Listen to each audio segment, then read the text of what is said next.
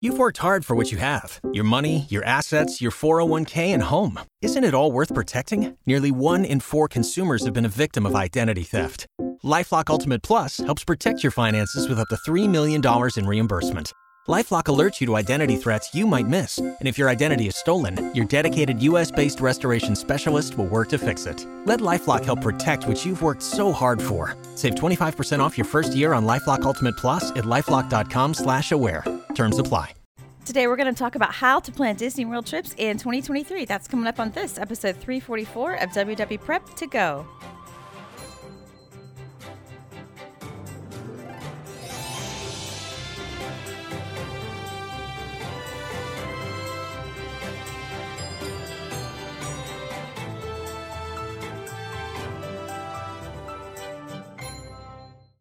Hello and welcome to WW Prep to Go, where we talk strategy and ideas for people planning their Disney World trips. I am your host, Shannon Albert from WWPrepSchool.com. Thank you for being here for episode 344.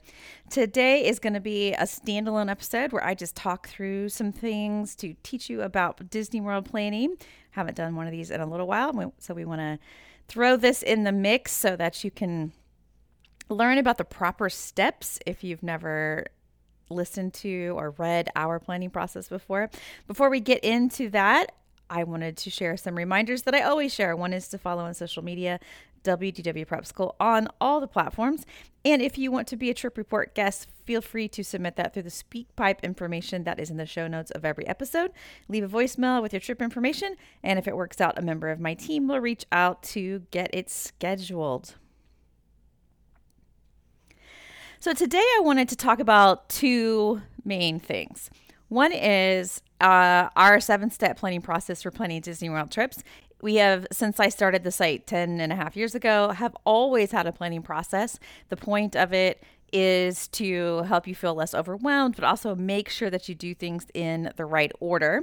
It used to be a 6-step planning process, but in the last couple of years, we updated it to 7 steps to reflect the changes that Disney has made. And there have been plenty of those. Speaking of those changes, the other thing I want to talk about today is what has changed in the last couple of years, because there are lots of you who knew how to plan trips to Disney World and you've thought of yourself as a bit of an expert. It was maybe a hobby. And then everything changed. And suddenly you felt like you weren't an expert anymore and couldn't keep up with the changes. But I wanted to share what has changed so that you can just kind of get caught up and you can feel smart again and be current with how things are working nowadays. So let's start with our 7-step planning process and just go through that. And there'll be links in the show notes if you want to read it so you don't have to memorize it from just listening.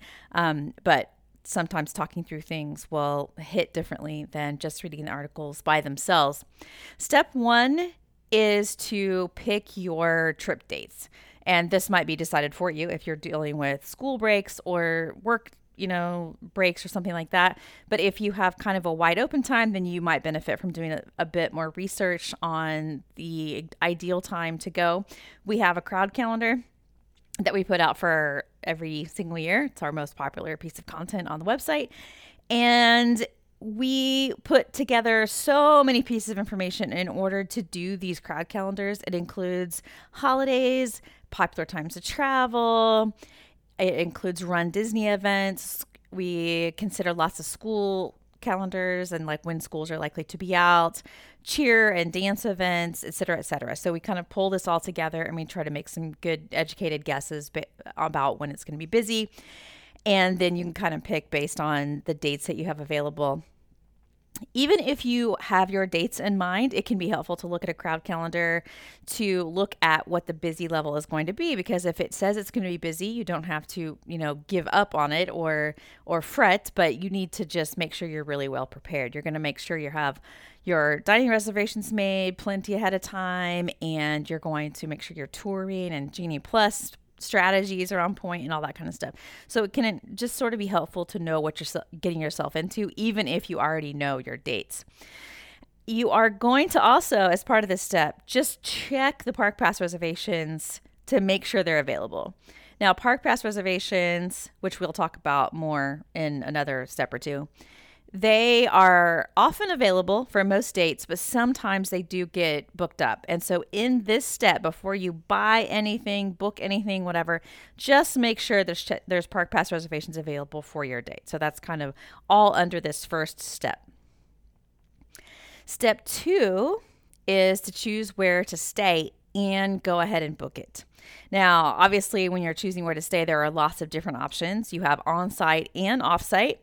On-site isn't cheap, but it does have some perks that go with it in regards to when you can book your advanced dining reservations, the ability to use early entry, and when you can book the individual Lightning Lane selection. On-site guests get to do that at 7 a.m. Off-site guests do that when the park opens. So there are some perks to staying on-site.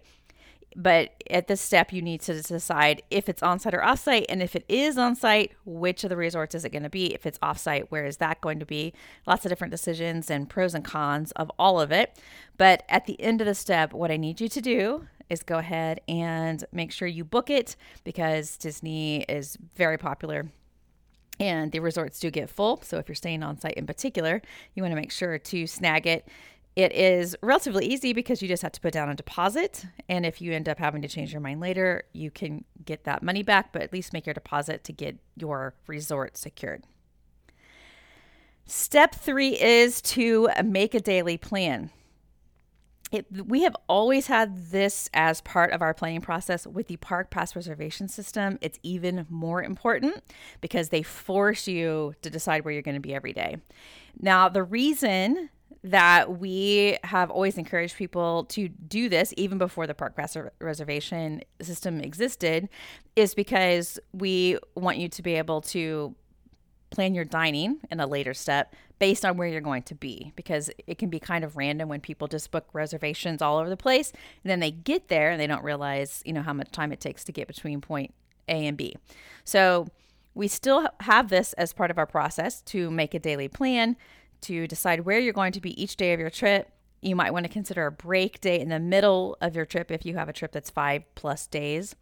You also need to consider how many days in each park. If you have little ones, you're much more likely to probably spend multiple days in Magic Kingdom. If you have animal lovers, maybe you spend more time in Animal Kingdom than most people, etc. You know, and then maybe consider a break day in the middle. Once you have all of that decided, your daily plan, you will want to choose your tickets, which will tell you the number of days of tickets that you need and also what kind of tickets, because are you going to be park hopping or not? If you definitely are not going to park hop, no need to, you know, add that extra expense to your tickets. And then you, after you choose your tickets, can make your park pass reservations for the parks when based on where you've decided you'll be each day of your trip. So at the end of step three, you'll have tickets and park pass reservations. That is it for that. Let's move on to step four. Step four is to finalize how you are getting to Disney World. Now, this did not used to be part of the process, but we added it in because of the park pass reservation system.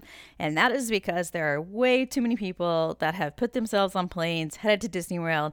They had no park pass reservations, and everything else had been paid for and they were, you know, en route. So we want to make sure that your park pass reservations are secured before you book a plane ticket or, you know, map out your road trip or whatever it is that you're planning to do to get to Disney World. So at this point, just make sure that you know how you're going to get there. Maybe you buy those plane tickets. Maybe you book that train if you're on the East Coast and have that option, etc. But that should be the outcome of step four. Step five is to plan your dining. And as I already mentioned, we suggest making your daily plan as an earlier part of the planning process, primarily, or in large part, I should say, because of the dining, so that you can plan your dining based on where you're going to be. If I haven't said this before or recently, one of my biggest lessons on my very first Disney World trip was this very thing. I had heard about all these great restaurants and I booked them, and then we ended up on buses, and just the commute time getting to and from dinner with little ones, it was so much longer than I could have ever anticipated. And so it is very important to me that you plan your dining based on where you're going to be. If you're staying at a resort that has great dining on site, make sure you take advantage of it. If you're going to be at a park, try to eat there or at a resort that is near that park. Just really keep that in mind, because having so much time on buses getting to and from dinner can really make it a pain, particularly with little ones. So at this step, you need to make your dining plans, and then 60 days out, so you want to make your table service reservations. And if you're on site, you can do that all in one sitting. So for your whole trip, if you're off site, you'll need to do it 60 days before each day that you are going to be eating.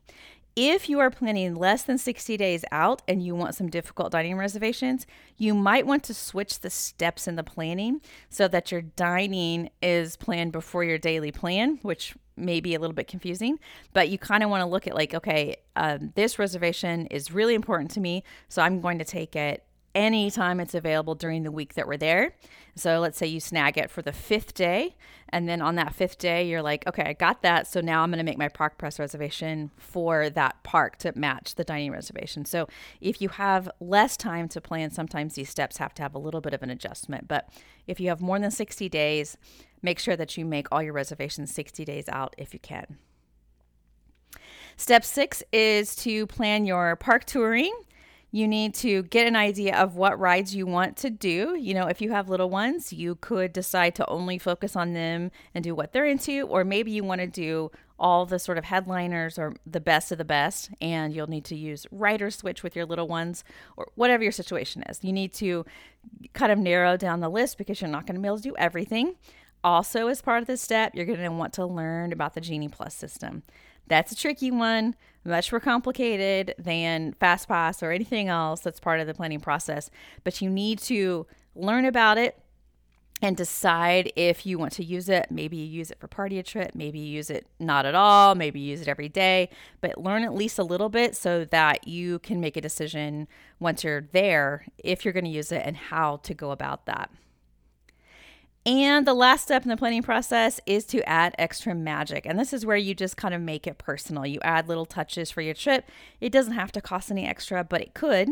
You could create countdowns to get everybody kind of involved and hyped before you leave. You could watch Disney movies related to the park's attractions. You could make matching shirts. You could also splurge on some extras like a dessert party or have special gifts delivered to your room, et cetera, et cetera. So this is where you just kind of personalize it for your family or your friend group or whoever it is you're traveling with to make it special just for you. And that's kind of the whole planning process outlined. But kind of related to this is the things that have changed in the last couple of years. And so we want to get you up to speed in case this is new information and it's been a while. Number one is going to be something I've already mentioned several times as part of the planning process, which is that you do have to have park pass reservations. You can't just show up at a park and expect to get in. You must have a park pass reservation every single day. They're almost always easy to get, and they're available way, way, way ahead of time. So be sure to snag those as soon as you know which park you want to visit each day and when you have your park tickets. You do need to know, number 2 on this list is park hopping, and that is that next up on the list is a change to park hopping. So it used to be that if you had park hopping as part of your tickets, you could just hop, that you could hop to all 4 parks, you know, bam, bam, bam, an hour apart if you wanted to. But now park hopping has changed so that you cannot park hop until 2:00. You don't have to have a park pass or reservation for that second park, but you do have to wait. The time actually is about 1:47 as opposed to 2:00, but officially Disney says it is 2:00. So this would be new information to you if you're in the past have just hopped around and didn't really pay attention to the timing. But nowadays it is 1:47 or 2:00. Number 3 in the list of ways that Disney World planning has changed is the dining reservation. Instead of 180 days out, you can now make your reservation 60 days out. So you don't have the, 6 months of planning. You have just a couple months. And although Dining reservations have always been hard to get, even when they were 180 days out. It seems like some of them are even harder now. And so the advent of services like Mouse Watcher, MouseTini, etc. have become popular to snag hard to get reservations. Likely a lot of you know that, and you have heard those in the trip reports because it's just kind of a normal part of planning now. People will get online to make their reservations 60 days out. And if there are difficulties making them, they will set up alerts to try to get any that they couldn't get on their own. I will tell you that I recently made some reservations for an April trip, and it is Easter week, so I expected it to be really hard. And I got everything that I wanted, and I have been reading that other people are having a better time as well. So I'm hoping that is a sign that things are getting a bit easier than they used to be. Well, maybe capacity has increased, maybe the systems are less glitchy. I'm not sure the explanation there, but I'm hoping that if people are on at 60 days out, that they will have better odds than they have in the last couple of years. But if you don't get it, don't fret. You can always try again, as you wait for your trip to approach, and or set up these alerts to these services so they can message you as soon as they detect an opening has come up. The fourth thing that has changed is that FastPass is now Genie Plus. I have mentioned this as part of the planning process, but this is definitely the trickiest new thing to learn. The FastPasses are now called Lightning Lanes and are part of the new Disney Genie Plus system, and it costs money to book them. So FastPasses used to be free with your park tickets, and now if you want to have a skip the line kind of experience, you're going to have to pay a daily fee for it. Most rides are part of the Genie Plus system, and that's how you book a Lightning Lane. But the most popular rides, one or two per park, are pulled out of the Genie Plus system, and they are called individual Lightning Lanes, and they're just a la carte.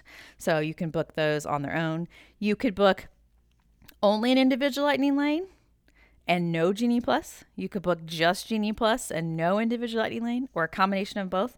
It's up to you, but it all costs extra and works much differently. So that's something that you'll have to learn if you are trying to get caught up on the changes from the last couple of years. Number 5 for things that have changed are that the extra park time for on-site guests has changed the way it works. So it used to be called extra magic hours, and that name and the way that that worked is now gone, and it's been replaced by two new things: early entry and extended evening theme park hours. Early entry is available daily for all on-site guests, and it allows you into the parks 30 minutes before the off-site people. In the past, the morning extra magic hours used to be available a couple times a week at a couple of parks. Now it's just daily at every park 30 minutes beforehand. The extended evening theme park hours are the evening extra magic hours. That's the equivalent. However, they are only available to deluxe and deluxe villa guests. They are usually offered at Epcot and Magic Kingdom a couple of times per week. You'll want to check the schedule before your trip to know which of the parks offer it. But only deluxe guests can get the evening version of this. Number 6 is that dining has gone more mobile. So if you went in the before times, then having mobile ordering for quick service restaurants was something that you likely did. However, it has increased a lot in the last few years. So a lot more quick service locations do offer mobile ordering. And it is usually very convenient and allows you to pick up your food in a much shorter line than if you got into the standby line. So that will be hopefully a pleasant surprise, because it used to be kind of limited, particularly in parks like Epcot, and they have increased the options there. In addition to the increase in mobile ordering, most table service restaurants now have mobile check-in. So when you arrive to a restaurant, as long as you're within the vicinity, and up to 15 minutes beforehand, you can open the app and you check in for your reservation. In this check-in process, they will ask you some questions about food allergies, and you can usually add one additional person if you need to, et cetera, et cetera.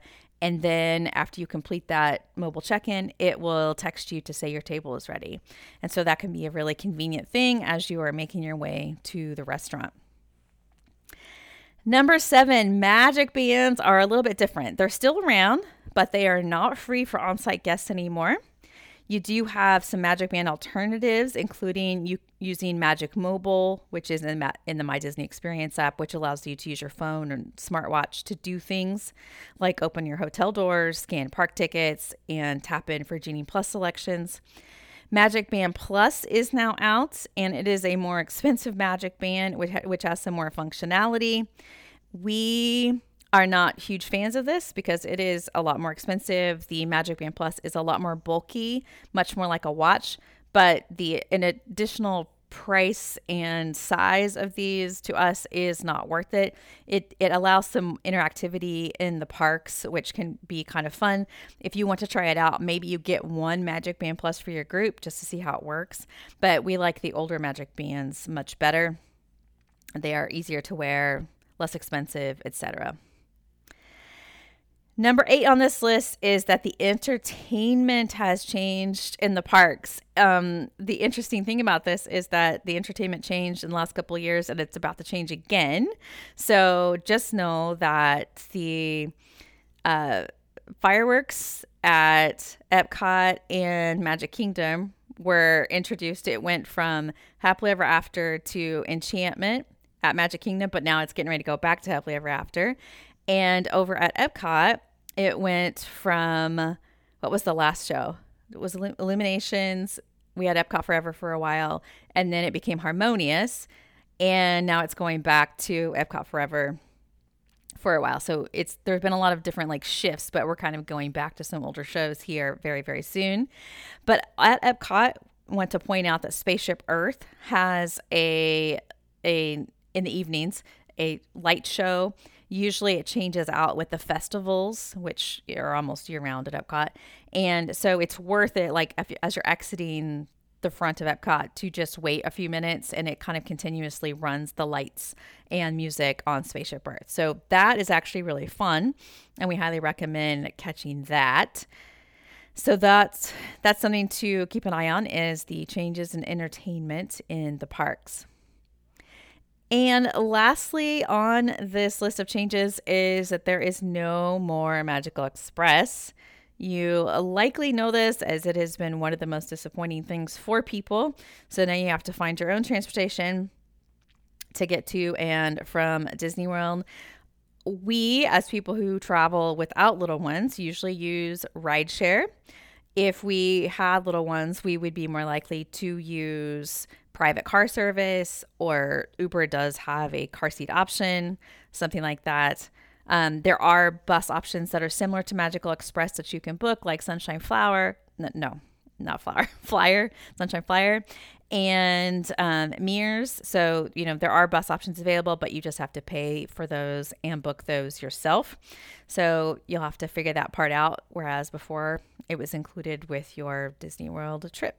All right, so that is the updated planning process and things that have changed in the last few years. In case you needed to kind of walk through it that way, we will, of course, have links to the information in the show notes if you would like to read it back later and refer to it as you plan. I think that will wrap up this episode of WW Prep to Go. For more information, please check the show notes in your podcast app or head to the website, WDWPrepSchool.com. Click on podcast at the top and scroll down to episode 344. Until next time, I will see you on the site.